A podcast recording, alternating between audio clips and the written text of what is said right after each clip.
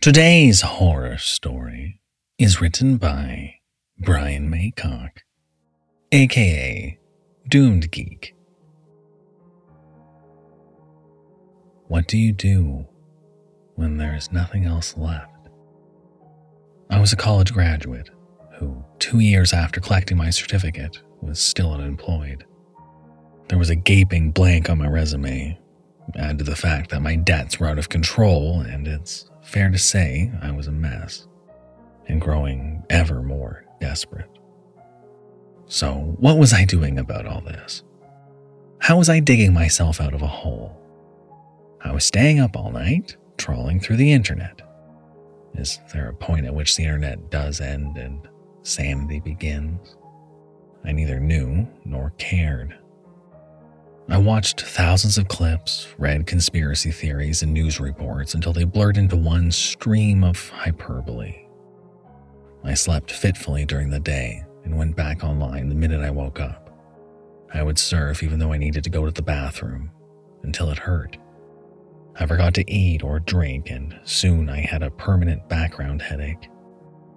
Like a lot of addicts, it was not long before I moved on to the harder stuff the deep web.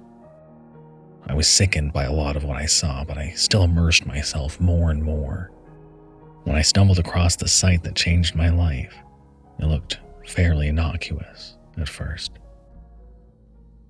There was a simple hero image of the outline of a human body, and a drop down menu in the top right hand side accessed via three short lines.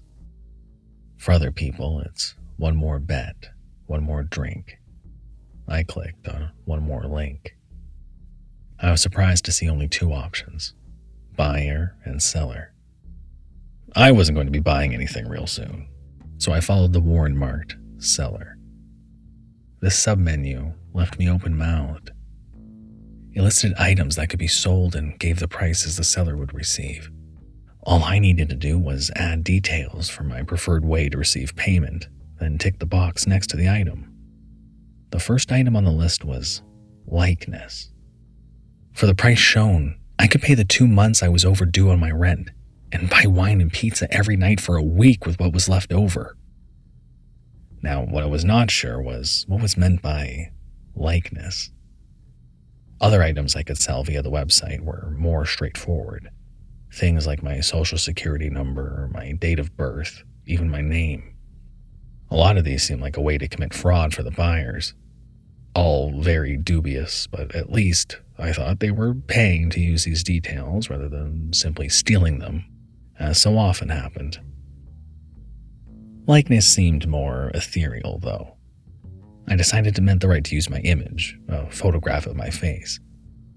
I also decided I really wanted a beer and pizza, and to be able to tell my landlord to get off my back because I paid your damn rent.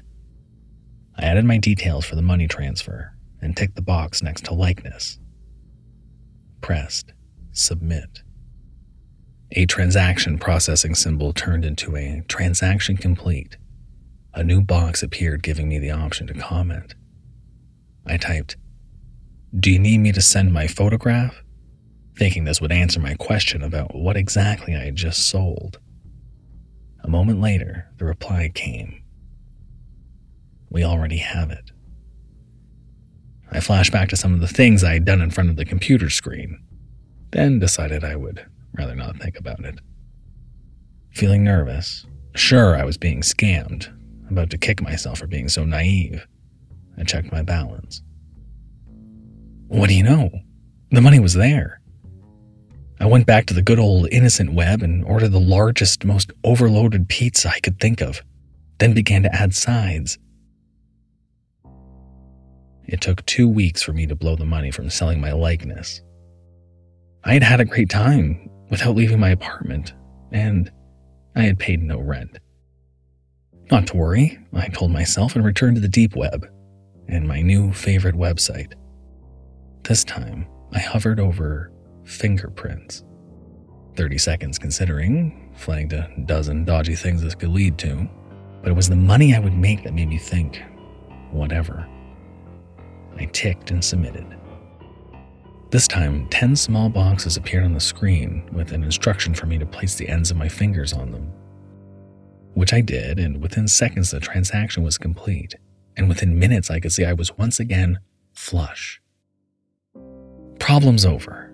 I could pay my rent and enough off a credit card to make the bank back off.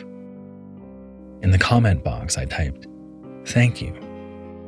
The reply was almost immediate You are welcome. I don't know if anyone hearing this is a gambler, but I guess if they are, they would know not to by now have put money on me spending the money wisely. And they would be right. This time, I told myself another couple weeks later I would get my act together. I spent significant time going through the items I could sell and created a spreadsheet with how much I owed, so I knew the amount I needed to earn with this one final sale of a part of me. I decided, you see, that this had to be the last time. There was a relatively small number of things left I could sell, that I was prepared to sell. My name, date of birth, and social security number were still no goes. I did not want to risk losing the ability to have a bank account and find employment. A history of being a disaster did not mean, in my mind, that I always would be. So, one final sale it was, then clear my debts and find a job. I ticked the box next to sell body part. For the next list, I ticked kidney. I was close to hyperventilating when I pressed submit. Close to tears not long afterwards, I had checked my balance. I felt a huge pressure being lifted. With this money, I could finally get my life back on track. The comment box already had text in it. I had been too worked up to read it, so I took a deep breath and did. It was an eight digit reference number, an address, and a time later that day. An appointment for me to have my kidney removed, I figured. I considered not going, I already had the money, so why bother? Then I thought back to the message telling me they already had my photograph. Whoever ran the website probably knew where I lived as well, or could easily find out. It was not rocket science to work out they were probably bad people, criminals, some kind of gang. Not people to cross or mess with. I felt sick as I left the apartment at the prospect of having an operation, but also elated at the amazing things lying ahead of me. I just needed to get this over with. The address turned out to be a nondescript building on the outskirts of town. The windows were all shuttered and there was no signage, just the human outline I recognized from the website. A keypad was fixed to the wall next to a sturdy looking door. Not sure what else to do, I entered my reference number. The door slid open with a sigh my stomach doing backflips, I stepped inside. I could hear the drone of an air conditioner, but still suddenly felt very hot. Nerves, I told myself. Totally natural. I seemed to be in some kind of reception area, but it was deserted. Scratch that. A man appeared. He was wearing a white overall and a mask and safety glasses. He may or not have been smiling when he said, Welcome. Let's get you prepped. I followed him along a long corridor. The walls were blank, whitewashed, and the smell of antiseptic was growing stronger. Eventually, he turned off into a small windowless room. I hesitated on the threshold. There was a raised table, fluorescent strips overhead, a stack of equipment next to the bed. Medical, I guessed, though I had no idea. Please, the man said and gestured that I should come in. I smiled weakly and did. He gave me a robe to put on and turned to do something to the equipment while I got changed. I assumed I needed to lie on the table, and when he looked around from whatever he had been doing, he saw me and said, Good. Made me feel like a dog rolling over and playing dead, but I kept this to myself. I did, though, have some questions. Is this safe? I asked. Perfectly, he replied without missing a beat. I wasn't sure. I felt hot to the point where I thought I was going to faint, and the light overhead was flickering, making pain start to flower above my eyes. I'm not sure I want to go ahead with this, I said.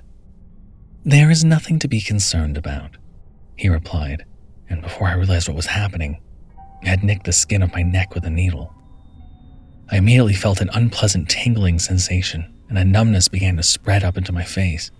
He picked up a tablet computer that was resting among the equipment and studied it for a moment before turning back to look at me and asking, Now, which eye would you like to keep? What? I exclaimed, or tried to, because my lips were numb and the word came out slurred. What are you talking about? I managed.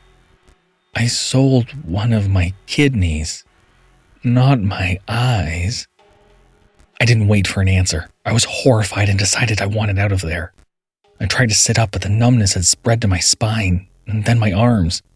I was helpless to do anything but lie there and watch as he once more studied the tablet.